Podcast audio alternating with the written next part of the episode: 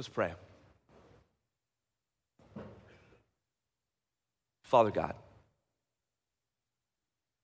thank you for this. There is so much in here, Lord. I pray right now that as we dig into this, that the truths and the principles and the wonder of your gospel would just grab us. I pray, Lord, right now in this moment, that as we reflect on these words, that your spirit would illuminate them in ways where we truly experience the revelation from God. A revelation that speaks into each of our unique circumstances in life, into the peaks and the darkest valleys, and into the highest mountaintops. We trust you, Lord. We are eager to hear from you. So have your way, Lord. We give this time to you. Your kingdom come, your will be done. In Jesus' name we pray. Amen. So today we are in Romans chapter 4. If you've been following along, we've been working our way through the book of Romans this year. And we've spent the first three chapters talking about sin, and in the middle of chapter three, talking about faith and this call that we are called to be a people of faith. And that our faith is something that moves you. True faith moves you to action. And Paul is writing to the early church in Romans. He's writing to this group of, uh, of, of Roman Christians, Jew and Gentiles, and he's calling them to faith. And he, in chapter 4, he digs in to a little history lesson to give them this little taste, this authority, and this evidence of what he's talking about. And I believe he, as he goes to this character that everybody would know, this guy named Abraham, he's speaking in to those moments when maybe you feel a little overwhelmed. Maybe you feel a little overwhelmed by what I would like to call human hope. You've worked really hard. You've tried to do all the things, but life has hit you in a way where you do not know what is next. Or maybe you just feel a little overwhelmed at life. Maybe you just feel like getting out of bed is kind of difficult. And Paul is writing to you and writing to me, and I believe writing to the early church for those moments of being overwhelmed by human hope. I've been reading this book by a guy named Alan Noble. It's a short little book, and the book is called On Getting Out of Bed. And it's a book about just the challenges of life and, and truly mental illness and, and, and mental health. And just the fact that all of us at some point or another find ourselves in seasons of life where things are just overwhelming, and quite frankly, it's just hard to get out of bed. I don't know about you, but I can relate to this. I've had moments in my, last, in my life over the last few years where I've just, I couldn't explain why. My life is incredible, my life is good, but I've just had some days where I just kind of have a hard time getting out of bed. It's a little overwhelming by everything. It also seems to me that this year, knowing the context we're in, knowing that this has been an, a deeply difficult year for farmers and dairymen and agriculture. Or it can be really easy to get overwhelmed by bills. It can be really easy to get overwhelmed by life and, and, just, and just living in California. Sometimes the responsibilities of the day feel so purposelessness, so, feel so fleeting or maybe a young mom or a grandmother or a parent, just getting overwhelmed at just the responsibilities of the day, it can be difficult to get out of bed. Alan Noble writes this he says, if you get to know someone really well and almost without fail, you will discover a person who routinely struggles to get out of bed in the morning. And not just because they're tired, They can't get out of bed because once they step foot on the floor, they will be launched into a day that is uncertain and lifeless, and in some ways, impossible. He goes on and says, Here are some things that you will see if you get to know people. You'll discover someone who suffers, who suffers panic attacks every time there's another mass shooting. Someone who cannot stop obsessing over how they have failed as a parent. Someone who cannot eat or who cannot stop eating because of the guilt they feel from being sexually assaulted. Someone with a nearly debilitating mental disorder that only manifested after they were married and had kids, and now, and now their spouse seriously considers divorce on an almost monthly basis. Or someone who is stuck in the habit of living even though they feel terribly alone and bored. None of these scenarios are unusual. I don't know where you are. Maybe you are in a great space right now. But my hope is, is that I believe in this passage here, we're going to learn that God had a word for a guy named Abraham. And I believe that God has a word for you. I believe that God has a word for you on those days when getting out of bed is a little overwhelming. God has a word for you. In this passage, we learn here, verses 1 through 3, that, it, that Paul is getting into the story of Abraham. He says this What shall we say was gained by Abraham, our forefathers, according to the flesh? For if Abraham was justified by works, he has something to boast about, but not before God. For what does the scripture say? Abraham believed God, and it was counted to him as righteousness. I love this passage because in here we talk a lot about believing in God. We talk a lot about believing in God, but here Paul notes something that goes all the way back to the story of Genesis. He says that Abraham believed what? Believed God. That God had a word for Abraham in a moment that seemed very overwhelming. And God shows up to Abraham and in Genesis chapter 12. He makes this promise to him. He says, I'll make you the father of many nations. And he calls him into this new adventure. He calls him to leave everything he's ever known and to go into this new land that God has promised him that is not his yet. And as he goes there, in chapter 15, Abraham's a little overwhelmed. We learn that he's over 100 years old, and so is his wife. In Romans, it says, he's as good as dead. And Abraham shouts out to God, he says, Lord, you've made these promises to me. I know you have this word for me, but I imagine he's saying something like, I'm 100 years old. I'm past like the baby making days. And God, in his graciousness, shows up to Abraham in Genesis chapter 15. And this is what Paul is referring to here in Romans chapter 4. As he's talking about you and I and our call to faith, he goes back to Abraham and he's using the story of Abraham to tell us about the kind of faith we are, we are called to have and the invitation to not just believe in God, but to believe God and the words that he has for us. He makes this promise to Abram, and then God does something. In verse 12, it says, As the sun was going down, a deep sleep fell on Abram. And behold, a dreadful and great darkness fell upon him. It's really interesting, this deep sleep that fell on Abram. The other time this is referred, the, the, the other time this is referred to in the Old Testament up, up until this point in Genesis is when Adam falls into a deep sleep and he is, wakes up and Eve is provided for him. So, you, as the reader here is, is, is watching this interaction of God and Abram, the reader is anticipating God's about to show up and do something. It says, And behold, that's a pay attention, dreadful and great darkness fell upon him. Once again, when you see great darkness, oftentimes this is a sign of a theophany that God is about to show up. In Genesis chapter 1, it says, And there was darkness.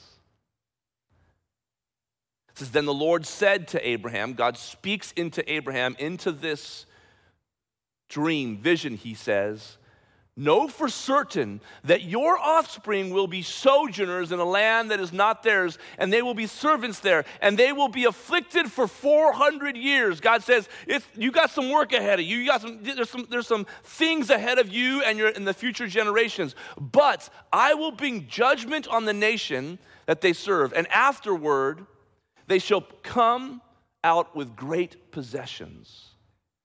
And then he says this to Abraham He says, As for you, you shall go to your fathers in peace.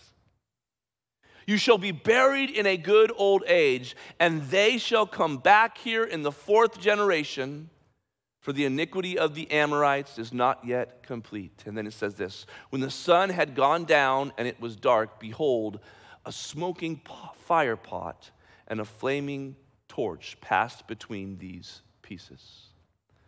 See, God had called Abram right before this to take some, to, to, to do what we would call a covenant. And the covenant would be where he would sacrifice these animals and he would cut them in half, and, and, and it was called a, a, a covenant between God and man. And you were to pass through the animals that were cut in half. And in essence, as you pass through those animals that were cut in half, the promise was that you would be faithful to each other, that you would, that you would serve each other, that you would go not from being master and servant, but from being father and son, brothers, family. And if you were to break that covenant, may what has happened to these animals that you walk through happen to you. It was quite a covenant. Sandra Richter, author of a, a, great book, a professor at Westmont Seminary and Westmont College, and an Old Testament scholar, wrote this. She says, Can you anticipate what is about to happen here? Yahweh is inviting Abram to confirm the oaths between them by means of a standard covenant ratification ceremony. How merciful is this God who condescends to Abram's place in time and helps him to have confidence in the promise. She goes on to say, the trappings of covenant making are here. God is showing up to Abram and, and revealing to him this covenant. And the first thing I think that, that Paul is writing about this, about this interaction in Genesis 15 that he wants you and I to know as we think about Abraham, as, as Jewish and Gentile Christians look at this, is that the word that God has for you and me is covenantal. And it's covenantal for all and not just some. It's covenantal for all and not just some. This same covenant that God made with Abraham is not just for the Jews It's not just for the people of God. In the Old Testament, Paul is dropping this truth bomb on them, this new revelation that the faith of Abraham you are invited into, and you are invited into the same exact covenant that God made with Abraham. This is, when he, this is why he uses the language of circumcised and uncircumcised. Circumcised would be the Jewish people, uncircumcised would be the Gentile Christians.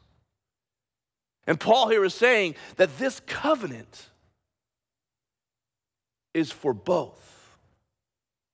The word is covenantal for all, not just some.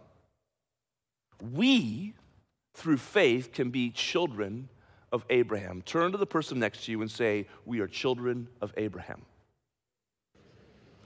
We are children of Abraham. In Galatians chapter 3, Paul even states this. He says that we, even though many, most of us are not Jewish because of faith. Join in this family. Second, we learned in this text that the word is established on faith, not merit. The word is established, this is the next point, Angelina, on faith, not merit. It's really interesting. Paul could have went back to the covenant with Moses that was about the law, but he goes before that and he wants to make it really clear in this chapter that, that Abraham's faith was counted to him as righteousness.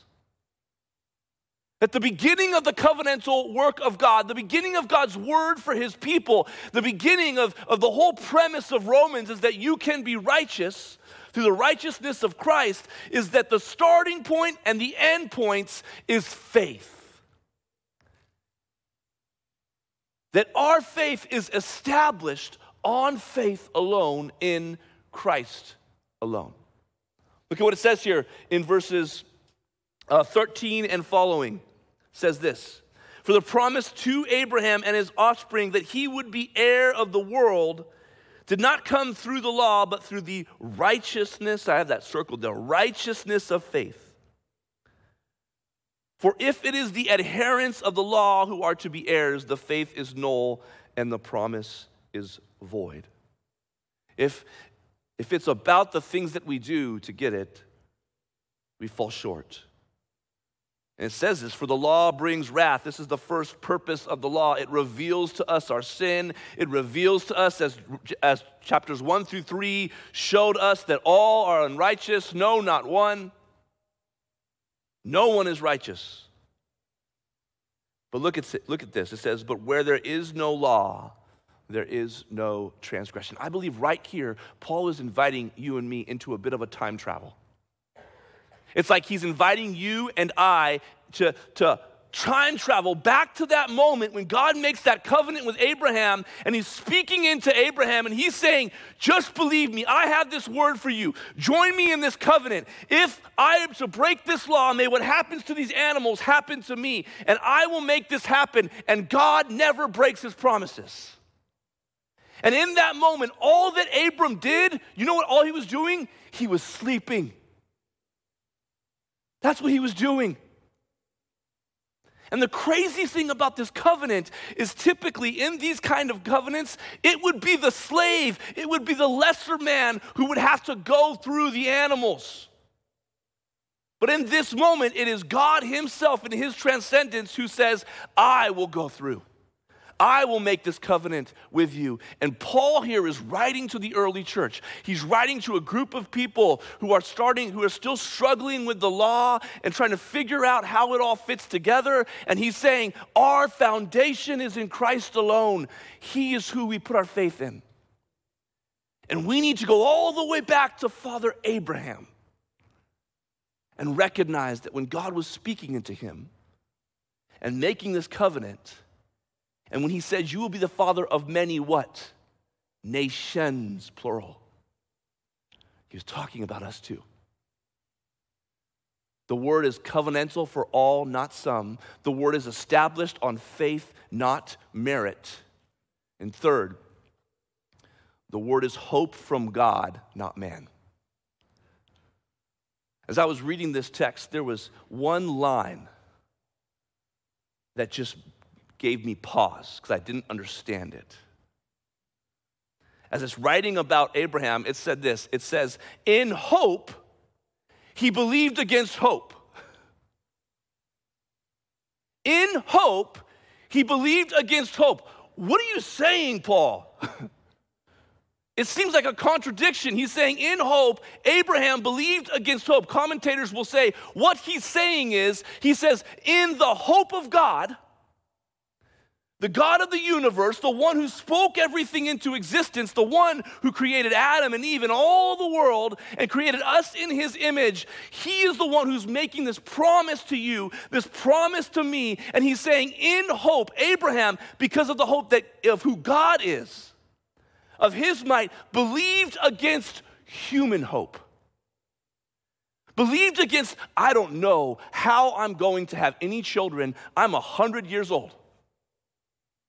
I don't see any land. As a matter of fact, there's a whole bunch of giants and other people who live in this land that are really overwhelming. But in hope, I'm going to believe against the hope, against the things that the world says, the things that my flesh says, the things that the enemy is throwing at me. I'm going to believe that God, my covenantal God, is going to provide. I believe that's why it says he believed God. Not just believed in God, he believed God. And Paul writes about this here. Look at what it says here in verse 19 and following. It says, He did not weaken in faith when he considered his own body, which was as good as dead, since he was about 100 years old. Or when he considered the barrenness of Sarah's womb, she was barren, she had never had a child. No unbelief made him waver concerning the promise of God, but he grew strong in his faith as he gave glory to God, fully convinced that God was able to do what he had promised. He believed God. And that is why his faith was, quote, counted to him as righteousness. I think for many of us, perhaps the word today is that you need to hope against hope. That in hope, you need to believe against the hope that your life is hopeless, that your circumstances are hopeless, but to believe, like Abraham, in the God of hope. What do we sing today? The living hope. Fourth, don't miss this not only is the, the word covenantal for all, but not some, established on faith, not merit, is hope from God, not man. Hear this. The word is righteousness for us, and not only Abraham. The word is righteousness for us and not only Abraham. Look at what Paul is doing here. He is going to do something that would have offended so many scholars, so many of the rabbis. He's going to go grab this ancient text that's hundreds of years old, and by the authority of the Holy Spirit, he's going to make a reveal or revelation about the new covenant that includes you and me into this and actually puts us in this moment with Abraham. Just watch what he does here, verses 23 and following. It says, But the words it was counted to him were not written for his sake alone Abraham didn't have this individual experience all by himself just for him. That was also for us. It will be counted to us who believe, now we have an in, who believe in him, this is Jesus, who raised from the dead Jesus our Lord, who was delivered up for our trespasses, our sins, paid for them and raised for our justification, so that the Lord could see us as righteousness. See, friends, the most important word that you could hear today is this. Even more than the covenant, even more than the, than the putting your faith and hope in God versus yourself, hear this Jesus is the final word. Jesus is the final word. This is what the whole story of scriptures is about. This is the confession of our faith. Jesus is the final word. I believe this is what John meant when he said in John chapter 1 verse 1 it says in the beginning was the word and the word was with God and the word was God. He Jesus was with God in the beginning. Through him, Christ, all things were made. Without him, nothing was made that has been made. 1 Corinthians, 2 Corinthians 1:20 says, For no matter how many promises God has made, they are what? Yes in Christ. And so through him, by the Amen is spoken by us to the glory of God. The ultimate final word for all of this is found in the very person of Jesus. And when we read this, then we think about the fact that God has a word for you. It is in the person of Christ. So, the question I ask myself, and I think the question that we should be asking is how do we hope against hope? How do we hope against hope? Or maybe said differently, how do we get out of bed? How do we hope against hope?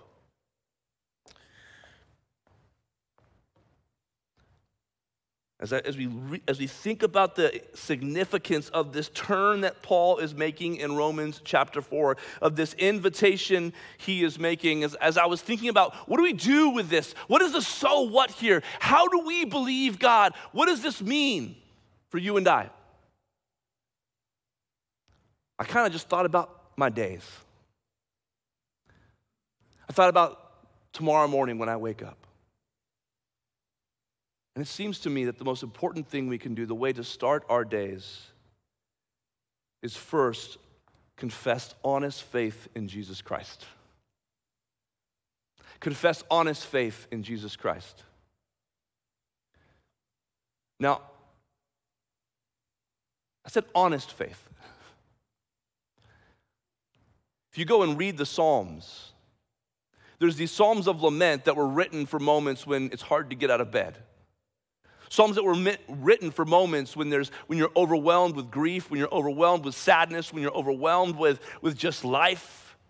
And in the Psalms, you see this honest faith. You see David, you see Solomon, you see the people of God singing out these songs of lament. And oftentimes it's, How long, O Lord? Oftentimes it's, I don't understand, O Lord, but they always end, but I will trust. They're always statements of faith, but they're honest.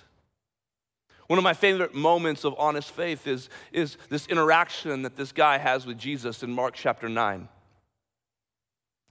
Mark chapter 9, verse 17. I want you to see this honest faith, and I believe we're called to the same kind of honest faith. It says this it says, Someone from the crowd answered him, Teacher, I brought my son to you, for he has a spirit that makes him mute. And whenever it seizes him, it throws him down, and he foams and grinds his teeth and becomes rigid. So I asked your disciples to cast it out, and they were not able. And Jesus answered them, O faithless generation, how long will I be with you? How long am I to bear witness with you? Bring him to me. And they brought the boy to him, and when the spirit saw him, immediately it convulsed the boy, and he fell on the ground, and he rolled about, foaming at the mouth. And Jesus asked his father, notice this moment right here. He said, How long has this been happening to him? He said, From childhood. It's often cast him into fire and into water to destroy him. But if you can do anything, have compassion on us and help us. And Jesus said to him, if you can. All things are possible for one who believes. Listen to the honest faith of this man. Immediately, the father of the child cried out and said, I believe. Help my unbelief. Oh, beloved. Some of us, we, we, that may be what our confession is right now. It's just a mustard seed of faith, and there's a bunch of doubt, and there's a bunch of circumstances around it, and we just need to say, I believe, Lord, would you help my unbelief? And when Jesus saw the crowd that coming running, he rebuked the unclean spirit, saying to it, You mute and deaf spirit, I command you, come out of him and never enter him again. And after crying out and convulsing him terribly, it came out and the boy was like a corpse, so that most of them said, He is dead. But Jesus took him by the hand, lifted him up, and he arose. I think for some of us, perhaps we just need to wake up and say, Lord, I believe, help my unbelief. Maybe we need to pray the great words of the Lord's Prayer Give us this day our daily bread. Perhaps the most important thing you can do in those moments when it's just a difficult day or you're overwhelmed by the trajectory of your life is to just focus on the day, to remember the words of Jesus that says, Do not worry about tomorrow. Live this day in worship of God. Ask Him for your daily bread today. As 1 Peter says, Humble yourselves, therefore, under the mighty hand of God so that at the proper time he may exalt you, casting all your anxieties on him because he cares for you. confess honest faith in Jesus. Second, choose to live like it's true. We were in our teaching team meeting and kind of working through this sermon, and Pastor Doug yelled out, uh, or you yell out, spoke out. I think this means that we need to live like it's true. Part of being a people of faith is to believe that, that the things that God promises me, the things that He says about me, that I'm gonna give this day, I'm gonna live this day like it's true. This is the true faith. It's the Lord I believe, help my unbelief. I love how Alan Noble talks about this. He says, when you choose to trust the wisdom of others against your own intense thoughts, that trust doesn't usually change how you feel or what you think, at least not at first. But you're not responsible for spontaneously changing your thoughts. In fact, if you try to fight your mind when it has turned against you, you may spiral further into intense, irrational thoughts. Listen to this reasoning with unreasonable people, even if you are the unreasonable person, is a fool's errand. It's a sand trap. Your task is not to feel right, but to act right. Your task is not to feel right, but to act right. It has everything to do with getting out of bed, putting on your clothes, eating breakfast, doing the next thing you need to do, however simple, however small, taking a step to the block. Such are the tiny, mundane acts of faithfulness that make up our lives. Friends, I think sometimes we read this text in Romans chapter 4 and we think, oh, yeah, I need to join Abraham and, and believe God about all of these big, mighty things. And I think for some of us, we're missing the fact that every day you are invited to believe that this is the day the Lord has made. Let us rejoice and be glad in it. To believe that every day is a gift from God, to join Joshua He's standing before the people and he says, Now therefore fear the Lord and serve him in sincerity and in faithfulness. Put away the gods of your fathers. Next slide. And serve the Lord. And if it is evil in your eyes to serve the Lord, choose this day whom you will serve.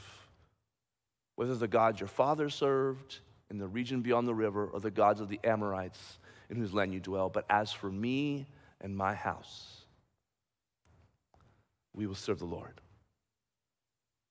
Or as Colossians 3:17, whatever you do in word or deed, do everything in the name of the Lord Jesus, giving thanks to God the Father through him. Choose to live this day like it's true. Like the word that God has for you is true. And finally, beloved, don't forget. Don't forget what Abram was doing in Genesis 15. He was in a deep sleep. Friends, we should wake up and we should confess our faith. We should pray, give us this day our daily bread. When we're overwhelmed, pray the Lord's Prayer.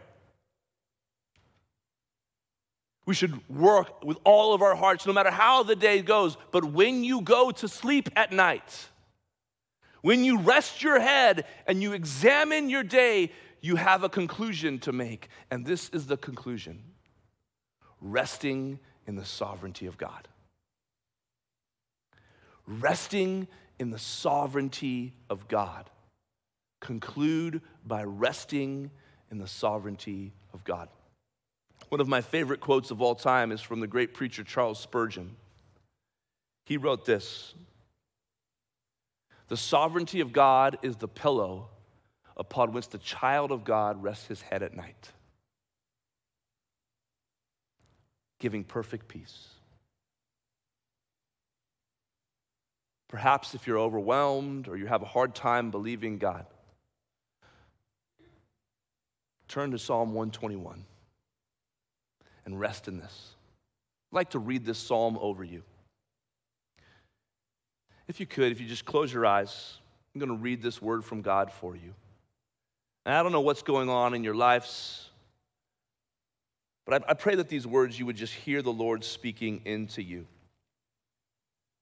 That you would just believe God in this moment. And as I read this over you, that you would just remember where your help comes from. And then after we read this, I'm going to say a prayer. And then we're going to sing of the only, the final word for it all. We're going to sing of our faith and our hope in Jesus. Hear the word of the Lord. I lift up my eyes to the hills. From where does my help come?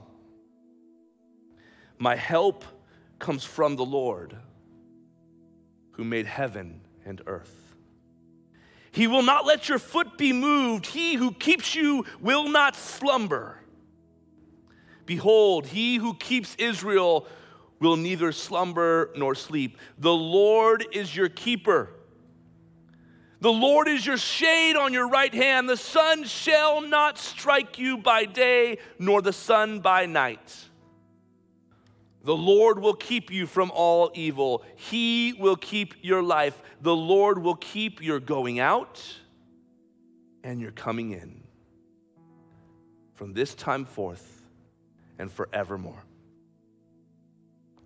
Oh Lord, I pray that as we reflect on this call to faith, this invitation to faith right now in this moment, God, that as we look at our lives, as we look at our circumstances, as we look at our future, God, we just want to praise you. Well, the truth of the matter is, is we all belong to something. And we recognize in this moment, God, the things of this world, our own flesh, the enemy himself, when we belong to those things, that is just for their use and we get tossed out, but when we belong to you, there's grace. And I pray right now, Lord, that as we sing, as we, as we give glory to you, as we worship you, God, I pray that you, in your sovereignty and your goodness, that you would guide us this week. That you would speak hope in, into us this week. That we would be a people who join Abraham in hope, believing against hope. That you have made a way. That you have given us this day. And that you invite us to worship you. So come, Holy Spirit, come. Stir in our hearts and speak into our lives as we worship you and we pray this together in the name of the Father, and the name of the Son, and the name of the Holy Spirit. Amen. Please stand and sing together.